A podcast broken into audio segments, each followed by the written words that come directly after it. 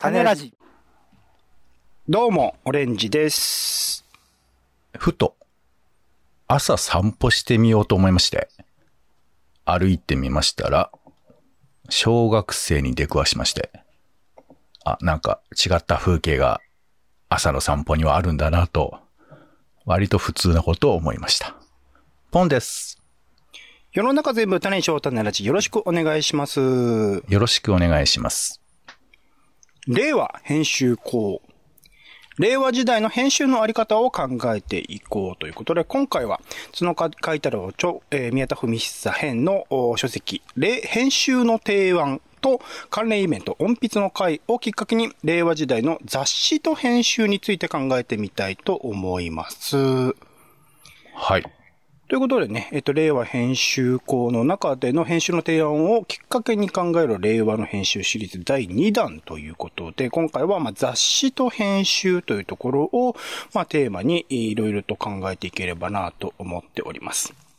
ちなみに改めて、えっと、書籍ですね、えー編集の提案という書籍、えー国庁舎さんから、あ今年の3月15日にね、発売されている本ですが、一応概要をさらっと共有しておきます。小文社での活動をはじめ出版文化の重要人物であり続けてきた伝説の編集者、角海太郎による過去を携え、現在と共に呼吸し、未来を見据える編集論集ということで、まあ過去に角さん、角海太郎さんが書かれた、えー編集にまつわる、まあ幅広い意味合いでの編集ですね。まつわる、まあいろいろな、あのー書き物について、えーまとめているようなあ本になっておりまして、1977年から2001年という長いスパンに書かれた様々なものから、えっ、と、集められたものになっているというところで、まあ時々のね、時代に応じて、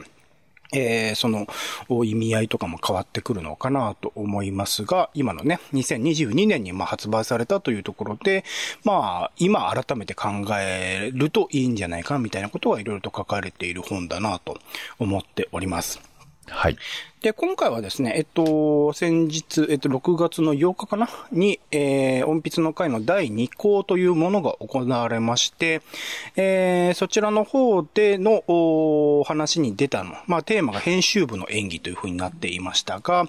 えー、そこで語られたことをベースに、えー、雑誌と編集についてちょっと考えていければなと思っておりまして、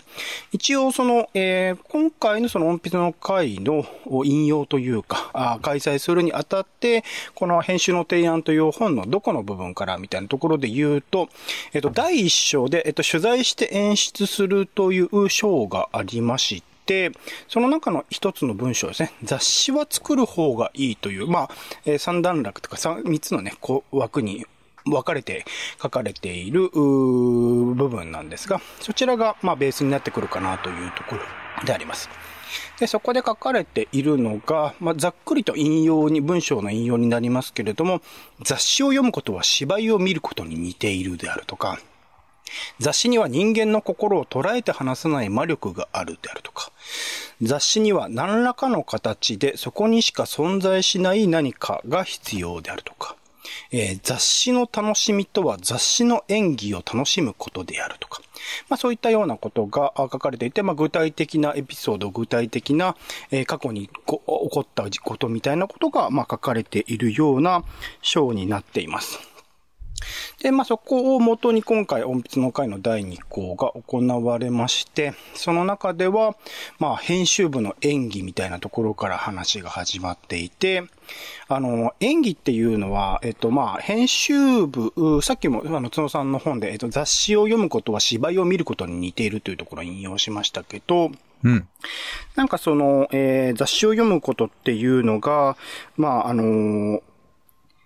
この、まあ、えもともと角さんはね、えっと、演劇もやってられていらっしゃる方なので、そこのところで、まあ、重ねられている部分もあるんですが、えー一応、じゃあ、すいません、そこの部分引用しますね。なかなかこれをまとめるのは難しい。えー私たちを楽しませているという俳優たちや演出家の確信に応えてやることによって、実は私たち観客が彼らを楽しませてやっているのだ。今本当に楽しんでいるのは舞台の上のあの俳優たちや演出家なのであるという意識なしに芝居を楽しむことはなかなか難しいという、その、まあ、役者さんたちが演技をしながら、まあ、しかもその演技を楽しみながらやっていることを観客である僕たちは演劇として見るというところの楽しみ。そこの部分っていうのが、まあ雑誌の編集っていう雑誌における編集、雑誌のあり方において、まあ置き換えることができる、重ねてみることができるんじゃないかということを語られていらっしゃる。そういう意味で言うと、まあ、あの、俳優さんたちが演技する、まあ、演出家の指示によって演技するように、雑誌も編集者によって、まあ、演技されている、もちろん書き手も含めてね、編集部という単位で、えー、演技をなされているんじゃないかな、みたいなところの話から、えっ、ー、と、始まって、で、えー、その話の流れで、今の時代にか、かつてはなのでその編集部の人たちが様々な演技というか、まあ、ある種のコミュニティ感、あの、自分たちその雑誌それぞれの、まあ、個性みたいなものが編集部に宿っていて、それを、まあ、読者も巻き込みながら一緒に楽しんでいたのが、まあ、雑誌だったよね、みたいなところから始まって、今はそれが、まあ、情報、まあ、カタログ的というか、えっ、ー、と、読者が求めるようなな情報を、ある種、まあ、細切れにというか、もちろんね、あの、共通している情報みたいなものをまとめてはいるんだけれども、その、あの、編集部ならではの匂いというか個性みたいなものが宿っているものとはちょっと離れて情報をまとめたカタログ的な雑誌が増えているんじゃないかみたいな話が、まあ、音筆の回でも語られていたりとか、あとまあその流れで言うと、まあ、詳しい人って言い方してるんだな。まあ、その書き手についても、その編集部のテイストに合う人とかっていうよりは、よりなんか知名度がある人、もちろんその方々一人一人は、えー、知識があったり経験があったりするんだけれども、なんかその編集部という単位ではなく外部から人をこう招き入れて、なんか書いてもらってるような、まあ、雑誌っていうものが、ちょっと最近は増えているよね、みたいな話がされていたりします。まあ、その象徴的なの例として、まあ、マガジンハウスというね、えー、今だと、えー、ブルータスとか、あポパイとかね、あ、あん、あんあんは違うか。はい。まあ、そこら辺の雑誌の話がされていて、より消費的というか、あの、情報を、まあ、消費するための雑誌みたいなあり方に変わっていってたりとか。あと、かつてはその雑誌っていうのは基本的に読者の方がそのお金を払って、購読料みたいなの払ってビジネスとして成り立っていたものが、よりまあ昔から広告っていうものはあったらあったんですけど、今はほとんどね、雑誌の収入って広告になってしまう。それこそ、まポパイとかね、見ると、あの、アポパイ、まあ、ブルータスとか見ると、まあ、最初からね、ファッション誌の、ファッションメーカー、アパレル企業か、の広告が入っていたりみたいなところが象徴的ですけど、まあよりそういうビジネスのモデル、広告ビジネスの方によっていていて、結果として雑誌のカタログ化みたいなことが進んでいる。まあ、マガジンハウスはね、今もすごく元気な出版社の一つではあるので、そこら辺は、ま、時代に応じてというところでもあるのかもしれない。で、その後、まあ、あの、登壇されている方々、音楽系のお仕事をしている方が、あの、多いの、なぎやさんとか含めて多いので、まあ、音楽誌がカタログだった時代みたいなところで、か、かつて、実は、あの、音楽誌やカタログ的に作られていたっていう時代もあった。今も結構そういう雑誌は多かったりするんだけれども、その、昔その編集部の演技的なものが楽しまれていた時代においても、まあ、カタログ的なものを作っていた時代はあったよね、みたいな話はされていて。对。で、一方でその、えっと、ウェブっていう媒体、まあインターネット上で見るウェブメディアとかウェブサイトとかっていう媒体は、なんかそのカタログ的なものに適さないんじゃないかな、みたいなところの話もされていて、むしろそのカタログ的に見せようとすると、なんか EC、Amazon とか楽天とかそういうものとなんかより近づいていくというか、むしろその EC 的なものと直結させないといけないみたいな意識が、あウェブブにおけるこのカタログ的な見せ方っていうのは繋がっているっていう、その、だから雑誌でできていたこと、雑誌のカタログ化で実現できていたようなことが、実はウェブでは難しいんじゃないかみたいなことも話されていたりとか、あしていました。で、あと、えっ、ー、と、まあ、編集部っていうものを音楽バンドと重ねてみて、まあ、バンドってっていうものの、果たしてその民主的であるか、まあ、その一人一人、え参加メンバーが、音楽バンドは参加メンバーがいて、その相違で成り立っているかっていうとそうではなくって、一人が進めていく場合もあるし、いろんな形があったりとかして、果たしてそのバンドっていうものそのものが民主的であるのか、で、編集部とバンドっていうものを重ねてみたときに、まあ、共通することはあるのか、また時代に合わせて変化していることはあるのか、みたいなところの話もあったたりとかがしていました。で、その後、まあ、ここの、えっと、角さんの本の、この章というかね、えー、この記事のタイトルでもありますけれども、えー、雑誌は作る方が面白いみたいな話の中で、その作るプロセスにおける自己発見というか、あの、編集部自体、書き手自身、編集者自身も、その作る過程において自分自身のメディアとか自分自身ですね、について、えー、発見することがあるというところの面白さもある。あとは、あの、これでいいか、まあ、一応書いて出しで、えっ、と、編集してっていうところで、常にその、この内容でよかったの、記事はこの内容でよかったか、特集はこの内容でよかったか、雑誌全体はこういう内容でよかったかっていうことを常に問われるような感覚っていうものが結構、雑誌作りにおいては、えー、意義深かったもの、意義深いものなんだけれども、一方でウェブメディアだと、まあ、常に基本的に終わりというものがない。一つの冊子でまとめて、これで一回区切りがつくみたいなことがなくて、ずっとこのメディアの中で記事を出し続けるという形が前提となっているので、まあ、そこにおける難しさというか、これでいいかってこう確認するも間もなくこうずっと作り続けなければいけないという話だったりとか。えー、それによって、まあ、ウェブメディアは、あの、ある種、とずっと続けていく感じっていうのが分かりづらいというか、一区切りがないからこそ、逆にはずっと続いていってしまうというところの感覚の難しさみたいな話があったり。あと、まあ、雑誌っていうものはそもそも、まあ、正解がわからなくて作っているもの、なかなかどういう風な方向に行くかわからないで作っていくものだから、まあ、実質雑誌っていうものには間違いっていうことはないみたいな話もされていて、面白いなと思ったりもしておりました。えー、あとは、そうだな。一部、そうですね、長くなっちゃったんで、抜粋していきます。えっと、あと、編集部の意味みたいなところの話ですね。編集部っていうのはどういう機能だったかっていうところで言うと、基本的にまあ雑誌における編集者、まあ、書き手もそうかな、と記事の関係性っていうのが、あのー、1対1、まあ、ウェブ上で、ウェブメディアとかでも基本的に、まあ、一つの記事に対して一つ一人の編集者がつく、一人の書き手がつくみたいな、まあ、その編集者と書き手は、あのー、と、両方ともね、一人やる場合もあったりしますけど、基本的に1対1っていうのがウェブ上の関係なんで、えー、雑誌においてもそこは関係性としては1対1なんだけど、なんか雑誌の編集部だとみんなで、えっと、机を、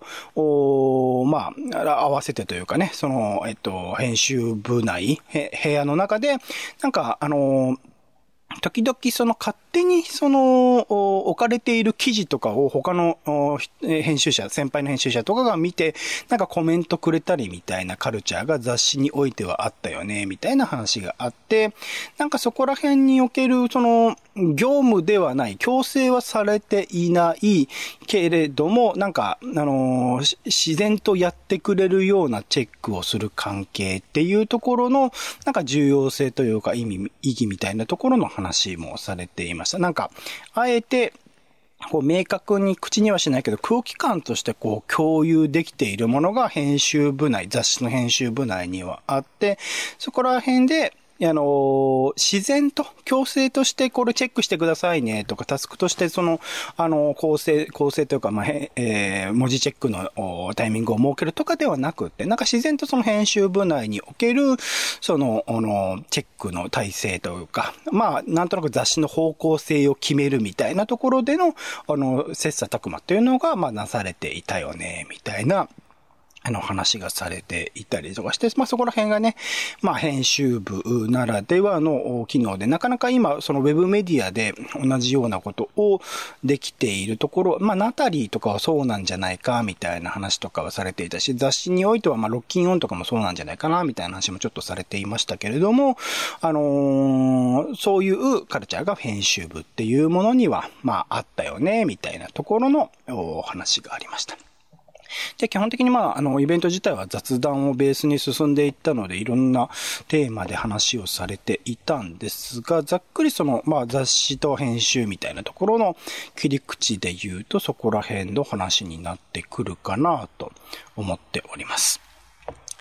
で、まあそうした、あのー、編集の提案の話、あとは音筆の回での話をもとに、今回ですね、これから先、えっ、ー、と、二人で、えー、まあ雑誌についてね、まあ好きな雑誌の演技についてとか、作りたい雑誌とか、で、えっ、ー、と、令和時代の雑誌と編集みたいなところの話をちょっとしていければなと思っているんですが、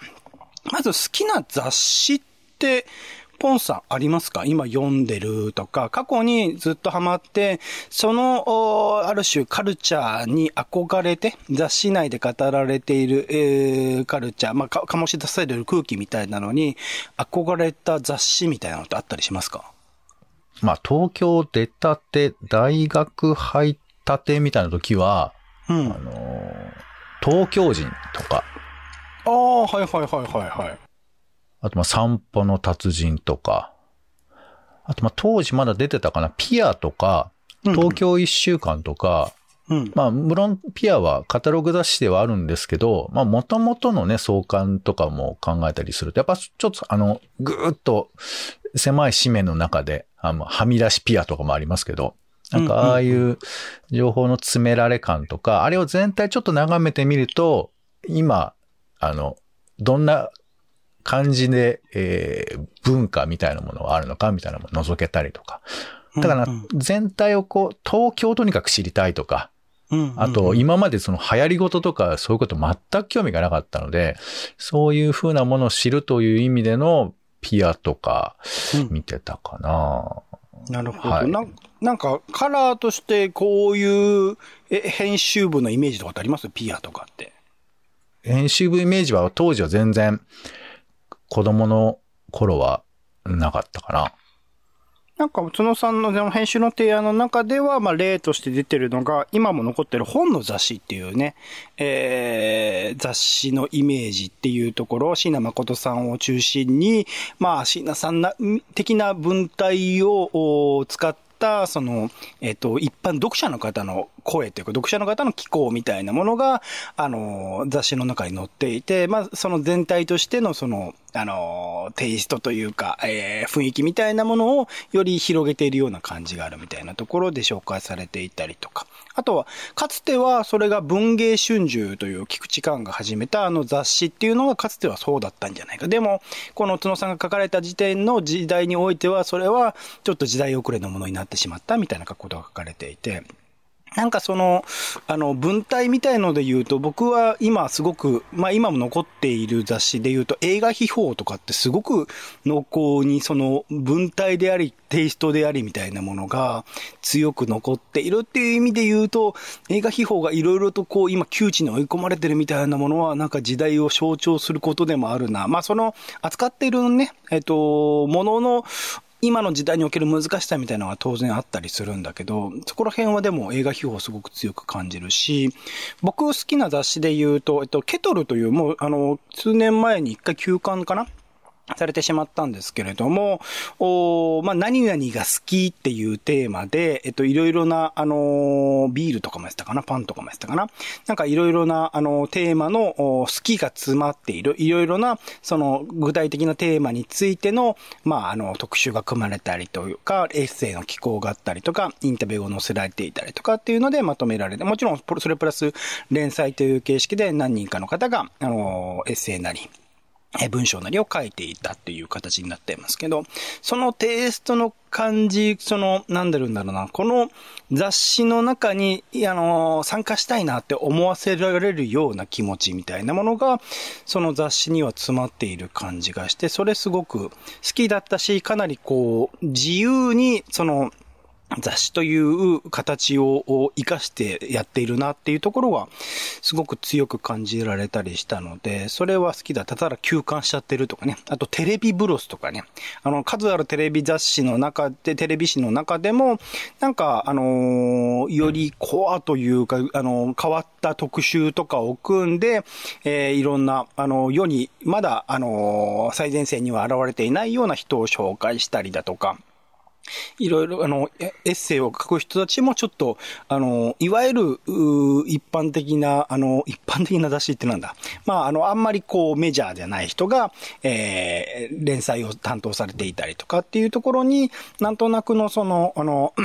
まあ僕がもともとカルチャー中毒って名乗ってるぐらいなので、カルチャー好きっていうところが、まあベースになってるところも多いですが、そういうカルチャー好きの、こう、要望というか求めていることを空気感で体現してくれるような雑誌でもあったので、今ほぼ期間というか時々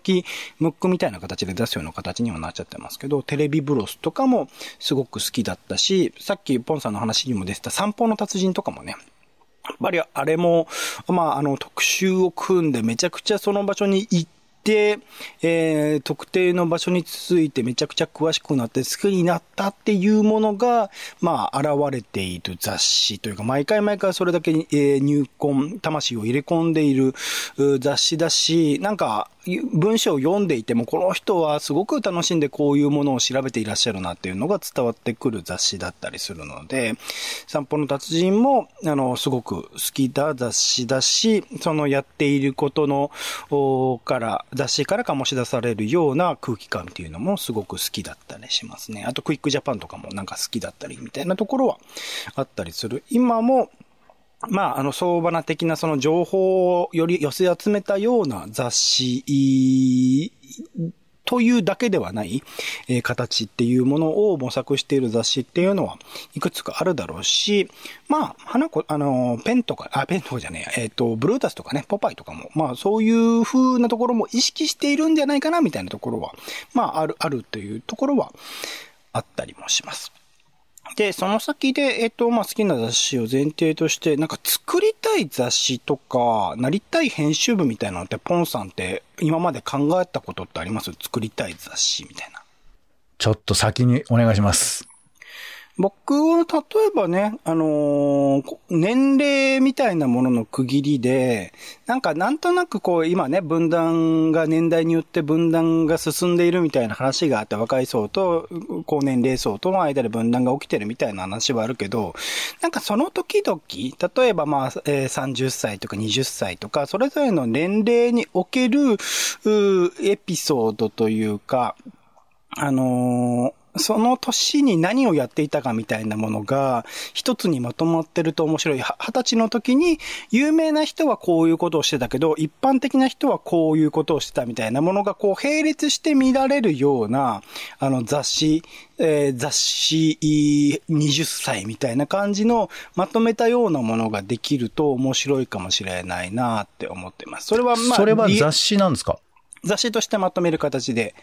その、うん、まあ、いろんな切り口ができると思うんですよ。インタビューもできるし、あの、何らかの作品のカルチャーの作品についてのレビューもできるだろうし、えー、エッセイみたいなものをその時に感じてもの書いてもらってもいいし、あとは詩とかね、えー、あの、小説とか、その時に作っているものっていうものを、いろんな形でまとめていくような、あの、雑誌っていうものができると、あの、それぞれ、あの、もちろんそのリアルタイムに、例えば20歳に20歳っていう切り口で、20歳の時に書いたものとか、今、リアルタイムで20歳の人が書いたものとかまとめていくと、そのリアルタイムに、えー、20歳の人が読んだとしても、もしかしたら何かしら学べることとか刺激になることとかあるかもしれないし、上の世代になっても、も、あ、昔なんかこういうこともできたかもしれないとか、こういうことしてたなとか、あの思い出せることもできるかもしれないというところで、なんか、そういう年齢区切りの雑誌とか、まあ、近しい形で言うと、えっと、出身、えー、愛知とか、あ北海道とか、まあ、もっとニッチな、あの、区とか市町村単位でもいいかもしれないんだけど、出身地で同じ人たちを集めたような雑誌。それも、だからいろんな切り口、インタビューでもレビューでもエッセイでも小説でも詩でも写真でも何でもいいんですけれども、そういうものをまとめておくと、なんか自分自身に近しいエリアの出身の方々のそのものだったりすると、あの、ああ、そういう思い出あったよねとか、そこ共感できるるよね、みたいなのもあるかもしれないし、すごく確実したところだったらば、そこの出身だからっていうところで醸し出されるものっていうものを見ることによって、なんか、あの、学べることというか、楽しめることっていうのもあるのかな、みたいなところで、まあ、年齢誌とか出身誌みたいなものをそれぞれのカテゴリーで作っていくと、もしかしたらそれは海外とかも含めていくともう無限に広がっていく可能性があるなと思っているので、そういうのは面白いなというふうに思っていたりしますかね。うん。なんかそういうの。はい。どうぞどうぞ。す、え、べ、ての引きこもりに捧げるコモリっていう雑誌どうですか？いいですね。何ですか？それは。まあ、引きこもりって言うとちょっと印象いろいろだとだと思いますけど、うんうん、あのー、もうさ、リモートワークが進んで、お家にいることがベースになってる人も増えてるじゃない？うんうんうんうん。で、今までの雑誌は、コミュニティに直接こう外部的に属している人たちが会社に行ってワイワイするとか、地域で盛り上がるとか、そういう人たち前提で物語がベースにあって、そこの上の情報だったり、記事だったりするんで、うん、そうじゃない人が読む、そうじゃない人が作る。まあ、これどっちでもいいんですけど、うん、そういう雑誌はどうかな。まあ、ちょっと人で区切っちゃうっていうのはどうかなっていうのはありますけど、まあ、対象を想定することで、まあ、雑誌っぽく立てられるのかなと思ったりもしたし、うんうん、このリモートワーク時代というのが何か意味を持つのかなっていう感じもしたから、うんうんうん、一見変わらないじゃん。別に外に出てても、会社に行ってても行ってなくても変わらないんだけど、何かが違うと。その違いみたいなものを意識しながら全体を作っていくみたいな、そういう、うん、ちょっとコンセプトで考えてみるってのはどうかなとか。うん、面白い、面白いと思う。なんかここら辺のね、作りたい雑誌っていう、まあ、雑誌という形と、それこそ僕ら、僕がこの前言った文学フリマみたいなところで販売されている同人誌とか、えー、人とかみたいなところの、まあ、境界ってどこにあるのかって、まあ、なかなか難しいところではありますけど、なんか僕らがまずね、作るって考えると、やっぱ同人誌とか人みたいなものが入り口になって、それがまあ積み重ねられた先で雑誌的なるものになっていくのかな、みたいなところはあったりするので、最初そういうところ文学フリマに出すみたいなところから始めてみるのがやっぱいいのかなとは思ったりしますよね。あと、多分作れないかもしんないけど、うん。ワールドテレビジャーナルっていうのをちょっと作りたいね。ほう。あの、まあ僕ら、まあなんだかんだ言って結構まだテレビ見てるじゃない。うんうん。で、でもこのテレビって、すごくドメスティックっていうか、日本の中のテレビ、まあ極端我々言えば東京のしか見てないわけじゃん。今は。うんうん。TVer とか増えてきたけどね。そういう意味で、世界中の映画じゃなくて、テレビでどんな風なことやってるかっていうのをまとめた、まあ、機関誌ぐらいでいいですよ。季節ごとに。うんうん、今、スカンジナビアのお笑いはこれだ、みたいなやつだとか、うんうんうん、えー、カナダのセレブリティがやってるこの番組を見ろ、みたいな。まあ見れないんだけど、まあでも見れるか。だんだん見れるかもしれないけど、まあそういうふうな、なんかこう、テレビガイド的なもので、まあやってっても良さそうだけど、なかなか見ないな、みたいな。意外と検索してもね、うんうん、出てこないんですよ。地元のテレビの情報ってまあ、当然だけど、日本人向けにそれ作ってるわけじゃないですから、まあ、みたいなものを、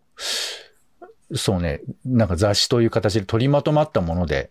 えー、見たい、見たいとか、まあ、作ったら面白いかなとか思ったりはしますかね。うんぱりでも僕自身も含めて、そういうものを考えるときにどうしてもガイド的とかカタログ的みたいなところの見せ方になるっていうのは、やっぱ僕らのこう根底に、まあ、さっきもね、ポンさんもピアっていうものを最初に出したみたいに、なんとなくそういうカタログ的な雑誌みたいなあり方っていうのが前提にあるのかもしれないですよね。やっぱ僕自身もその本の雑誌とかの時代リアルタイムには全く生きてきてないし、なんか映画秘宝的なものもすごい遠いものとしてすごく見ていた面があったりするから、そこら辺のなんか根本的な雑誌感みたいなものが、やっぱ世代によって違うのかもしれないなって今聞いててちょっと思いました。思想性みたいなこととか、物語性みたいなところが、まあちょっと僕らがやっぱこう、ちょっとパッと今思いついたみたいな話で言う言うと、やっぱ少し足りないんじゃないですかね。どうやってまとめるかっていうことが、単に情報の種類とか、えー発信してる人の種類とかっていうふうなことではなくて、うん。こういう考え方で、こういうふうな見せ方で、みたいなこととかが、やっぱこう、描かれてるっていうものの方が、うん。あと、まあ、ほら、まあ、細かいこと言えば対象が誰で、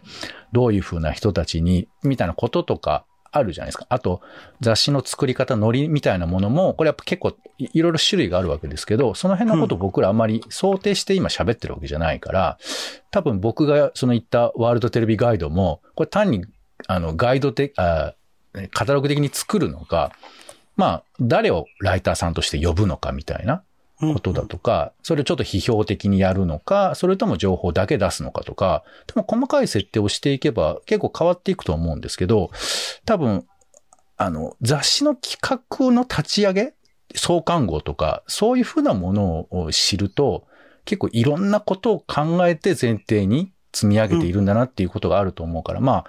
あの、我々が考えられてないっていうのもあるけど、やっぱその仕事としての立ち上げの深さみたいなところの凄さみたいなのが一方であるんじゃないかなと思いますけどね。なんか結構今の話と対極的なところで言うと、えっと、編集の提案の中で、話の特集という雑誌についての言及があって、それは、えっと、原宿のセントラルアパートのい、えー片隅一宮に設けられた編集室に様々なマスコミ有名人が集まってくる。そのいかにも面白げな付き合いの記録が話の特集という雑誌の全てなのであって、読者は、えー彼らの付き合いの演技に遠くから創造的に加わることを楽しむ仕掛けになっていたのであるみたいな。そこに集まってくる人たちから、なんか自然と生まれるじゃないか。そこのエピソードを切り取っていたら、一つの、まあ、雑誌、まあ、まさまさに雑な詩ですよね。それをまとめたものとして楽しませるものになっていて、かつその空間の中に読者自身もちょっと入りたいなと思わせるみたいなところがあったりとかして、そういう意味で言うと、だから作りたい、まあ、こういう雑誌を作りたいみたいなアプローチとは真逆の、なんか自然と生まれてくる雑誌みたいなものっていうものがかつては生まれたみたいなところは結構面白いなと思ったりしますね。今はなかなかそういうものってないし、いわゆる広告ビジネスだと、さっきポンさんが言ったみたいな対象とか、ターゲットどういう人が読者になってくるのかみたいなものを想定した上でどういう情報、どういうものをあ内容として出していくかみたいなことが、まあ前提になっていくみたいなところはあったりするので、そういう意味で言うとね、やっぱだからさっき言ったみたいな同人誌とか、えー、人みたいなものっていうものに、かつてのおそういう雑誌のあり方みたいなものがチラチラ見えるものがね、あったりするかなとは思ったりしますね。あと一個だけごめんなさい。多分ね、はいあの、まあ、多分マガジンハウスなんかもそうだと思うんですけど、うんうん。やっぱその、ジャンルとか雑誌を立てることで、やっぱブームを作るっていうことが結構念頭にあったんじゃないかと思うんだよね。うん、うん、うん、うんうん。雑誌、いやまあ雑誌って多分売れるから作られているわけだと思いますけど、うん、だからムーブメントを作ることで売れるわけじゃない。うん、うん。だから世の中をこんな風にしたりとか、これでこうなんていうか、何々安安穏族増やすって、まあ、結果としてそうだったとも言えるけど、やっぱそういうことを割と念頭に置いているからこそ、雑誌の作られ方っていうのは単にカタログだけで売れないから、どうやったら売れるかっていう風な中で、ブームを起こすっていうのが割とあって。だだから一方で、だからジンとかっていうのは、そういうバカ売れすることを割と念頭にしてないというか、うん、うん。ただそういうふうな切り口が世の中にあるよってことを刻むことがまずしたいっていうふうなことだと思うんですけど、うん、うん、うん。だからバカ売れする雑誌作りたいっていうふうな話になったら、多分また、あの、我々の視点も変わっていくのかもしれないよね。そうなんですよね。なんかあらゆるものにおいて、ある種マーケティング的というか、売るためみたいなものの要素が入ってくると、なんか変質していく要素、それこそ、まああの雑誌とか、そういうメディアにおける制作と営業っていうものの切り分けみたいな、これはよく論じられてきたけど、今は営業がその制作の上に立っていろいろとこうコントロールしてるみたいなケースもあったりするので、そこら辺の難しさっていうのが、今雑誌っていうものそのもので置かれている難しさっていうものにもつながっているところではあるかなとは思いますね。はい。で、その上で、まあ、令和時代の雑誌と編集みたいなことを今回の特集でテーマとして設けているんですが、まあ、はい令和時代って区切らなくてもいいです。今の時代ですね。まあ、あの、雑誌と編集というところで、えーどういうものの変化があるのかな、みたいなことを考えたときに、うん。えーまあ、そそれについて考えていければなと思っているんですけれども、例えばその今、あの雑誌社というか、まあ、ウェブメディアがむしろ積極的なのかな。よりそのコミュニティ化みたいなものはすごく意識してやっている。それこそそのまま直接オンラインコミュニティを設けたり、オンラインサロンみたいなものを作ったりみたいな動きがされていて、まあ、読者の方と直接に、えーコミュニケーションを取ったりする、編集部の人たちが取ったりしたりとか、えー講座をやってそれについて、まあ、雑誌の作り方のね、について学んだりとか、雑誌で扱っているものについて、えー詳しい専門家を招いて、えー話を聞いたりとか。あと、時には、その、えー読者だった人たちが企画をして、まあ、雑誌の一つの特集を作ったりとか、まあ、雑誌の、その、記事を具体的に書いたりみたいな、そのまあ、オンラインを含めた、まあ、オンラインが基本的になってるのかな、基本は。まだ、今コロナ禍なんでより。えーそのコミュニティ化みたいなところは、えー結構大きな変化として、まあ、かつてはね、それが形形として私たちが雑誌としてコミュニティを作りますよっていうんじゃなくて、勝手にその読者の間での連帯が生まれていたりとか、えー編集部とのつながりみたいなものが生まれていた時代っていうのがあったっていうのがさっきの角さんが書かれているようなところではあると思うんですけど、より雑誌側がそのコミュニティっていうものを意図的に設けるようになってきたみたいなところが、一つこの令和の時代というか、この数年の変化かなと思うんですけど、なんかポンさん思い浮かぶのとかあります？その、この時代ならではの雑誌のあり方とか、えー雑誌における編集のあり方とかっていうと？うん。読者モデルとかって、そういう意味では、雑誌が、うん、まあ、作り手と読者を、なんていうか、曖昧にしていったものの一つですよね。うん、うん、うん、うん、うん、うん。あの、結構ね、そういう雑誌今でも多いですよ。へえ、僕も読んでるのわかないな。うん。例えばその、えー何？美を追求してる人たちが買う本とかは、追求している読者もその雑誌に載ってるみたいなうん、うん、うん、うん。こととかね、インストラクターがのそのまま載ってるとか、まあ、いわゆる読者モデル的にそういう人たちが載ってるみたいな。だからもはやそれは、あの、ファン雑誌みたいになってるみたいなものとかうん、うん、うん、うん。があったりとか、なんかそこの延長線上に今のインフルエンサーみたいなのもあったりしますからね。そうね。まあでもこれって多分売れる売れないっていうふうなことの要請の一つだと思うんです。うん、うん、うん。やっぱり、あの、なんていうのかな、あの、単純に売れることが悪いことではなくて、その、やっぱり影響力が大きいことの気持ちよさってあるじゃないですか。うん、うん、うん。あの、すごく売り上げが上がって儲かっただではなくて、この雑誌が世の中にこういうふうな影響を与えられた、このことを知らしめられたらよかったなっていうふうなこともあるじゃない。うん、うん、うん。で、多分だんだんそういうふうなことが、あの、消えていってるような面もあると思うんです。うん、うん、うん。あの、つまり雑誌がそういうことを発信しないっていうか、うん、だ例えば僕もあんま詳しくないけど、例えば TikTok みたいなそういうふうな媒体だとか、まあ YouTube とかも YouTuber みたいなのがありますけど、うん、ああいうちょっと今、言語化されにくい、まあでもいつか評論、論評されるであろう、そういう、ああいう文化が生み出してる流行語ととか、まあお金みたいなものが、うん。いつかこう整理されていくんだと思うんですけど、まあうんその辺と比べての雑誌の弱さっていうのがあるとは思うんだけど、うん、なんか俺多分雑誌の一個面白いなと思うのは、あの、僕手元にユリギカとかはいはい。置いてあったり、うんあとね、めっちゃくちゃ昔なんですけどね、あの、GON、ゴンっていう雑誌がありましてあ、、知らない。はいはいはい。まあ、超絶、下世話といえば下世話な。僕が買ったやつはね、えートムとジェリー全話解説ってやつと、ゲセはイルカの肉を食べてみるみたいなお企画だと。うんまあまあ、だとにかくごっちゃごちゃなごちゃ混ぜの、これちょっと割と伝説的な雑誌だと思いますんで、ねうんね出てると思いますけど、ネットとかに。まあ、つまりさ、この雑誌を作ってる人たちは、俺とは絶対関係ない人たちだなって思ったりもするわけ。あ、そうなんですか？なんか今聞いてるだけだとポンさん寄りだなと思いましたけど。まあまあ無論そういうこともあるけど、あの、なんていうのかな。特殊な人たちっていうか、つえー僕じゃない、僕の友達関係じゃない人たちが作ってるみたいな雑誌？なるほどね。好きなテイストではあるけど、そこに行き切っている人というか、突き抜けてる人たちが作ってる雑誌みたいなイメージ。そうそう。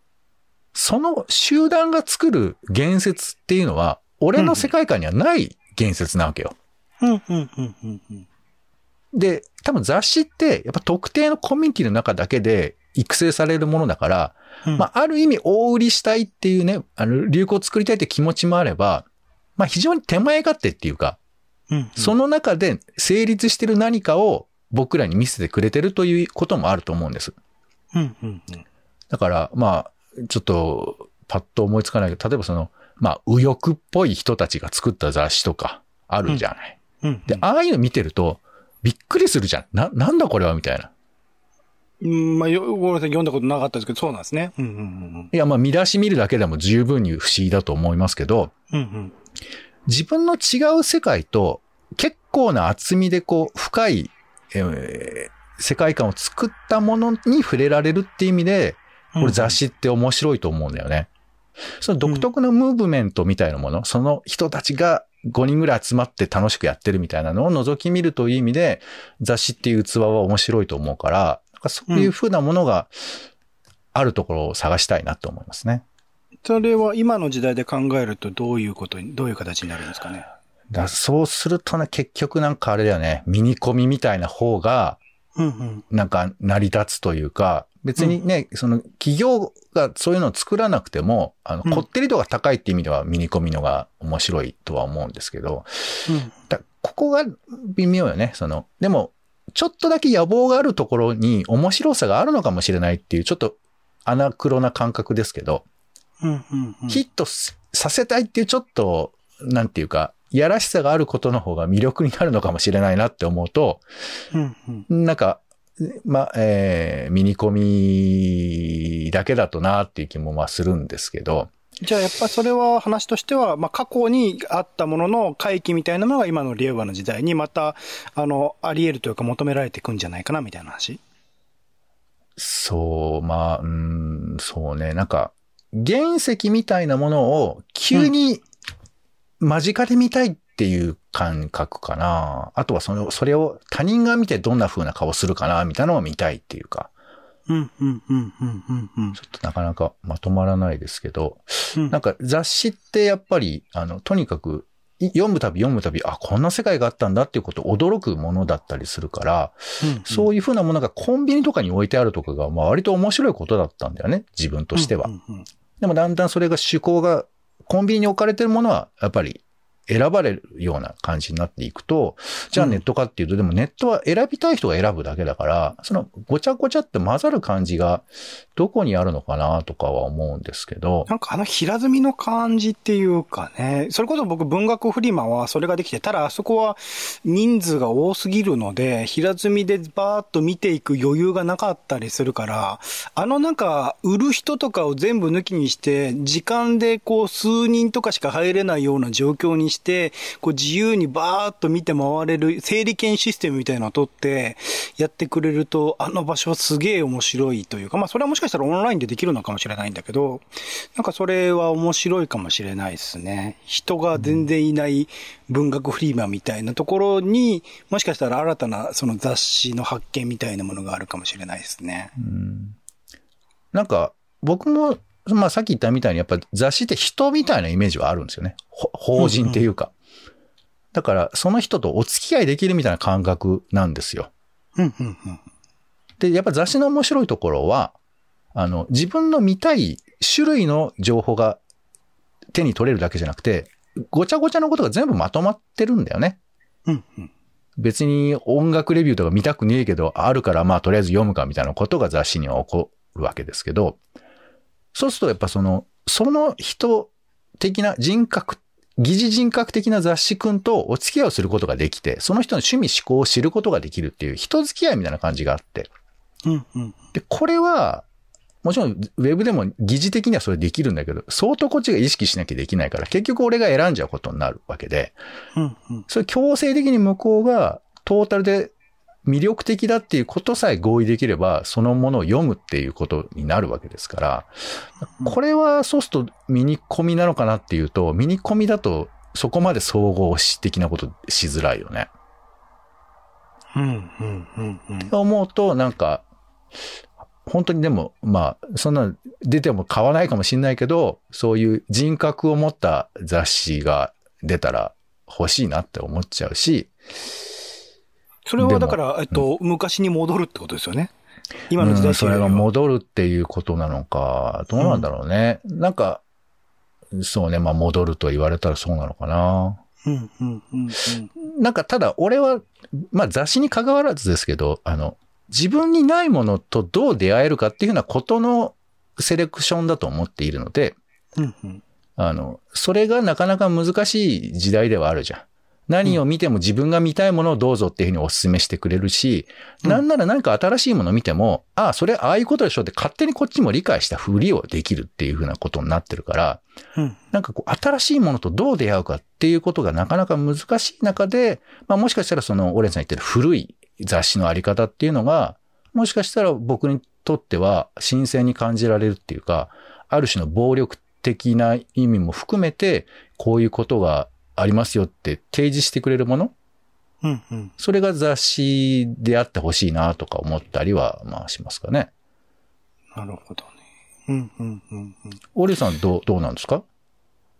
なんか、まあ、さっきも話したとこのコミュコミュニティ化みたいなところとか、あとはなんか、その、コミュニティをあえてこう雑誌側が作るっていう形だけではなく、なんか自然発生的に生まれるコミュニティみたいな、ファンコミュニティみたいなものも、今の時代ならではで生まれている感じ。それこそ昔だったら mixi、ちょっと昔だったら mixi で、〇〇が好きみたいなコミュニティで自然発生的に対話が生まれてみたいな形が起きていたと思うんですけど、その、およりそのいろんな形、それこそもしかしたらツイッターとか、フェイスブックはあんま使ってないな。まあ、インスタグラムとかにおけるハッシュタグとかももしかしたらその、あ新たな、あの、メシ雑誌とかのメディアを使った連帯みたいなものが生まれているかもしれないんだけども、そういう、そこの、直接その運営側、編集側は預かり知らない、また新しいファンコミュニティみたいなものも、なんか今の時代というか、あの、令和ならではの、その雑誌のあり方としてあったりすると思うし、もしくはその、まあ、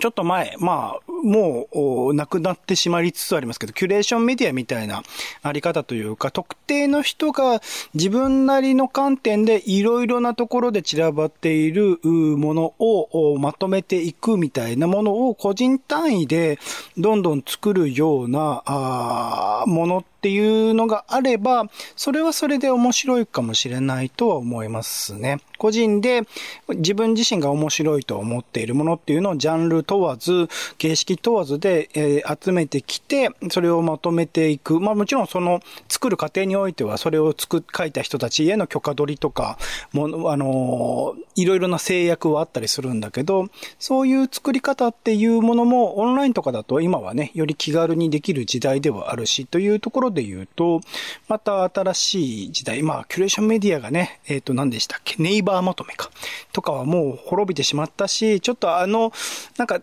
どんどんどんどん大衆化されることによって、その精度みたいなものはどんどん下がっていったというか、なんか、ただの情報の羅列になっていったみたいな嫌いはあったりするけど、なんか過去のその雑誌的な流れを踏まえたキュレーションメディアのあり方みたいなものはもしかしたらもう一度模索してみる価値はあるのかもしれないなっていうのはちょっと思ったりはしますね。今の時代で言うと。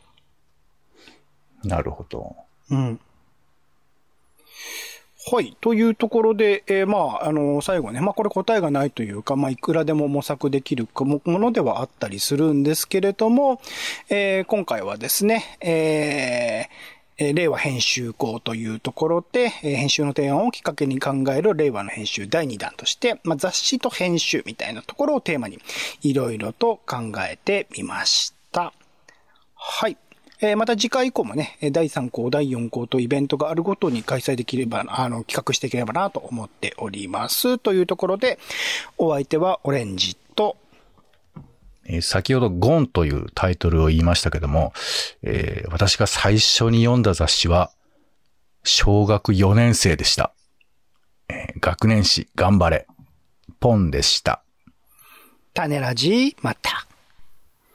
種ラジは、ポッドキャストや Spotify などでほぼ毎日配信しています。音声でこぼれた内容はブログで補足を、更新情報は Twitter でお知らせしています。気が向いたらお好きなサービスでの登録、フォローをお願いします。また、番組の感想やあなたが気になっている種の話もお待ちしています。公式サイト、種ラジ .com のお便りフォームから送ってください。Twitter などで、ハッシュタグ種ラジ、カタカナで種ラジで投稿いただくのも大歓迎です。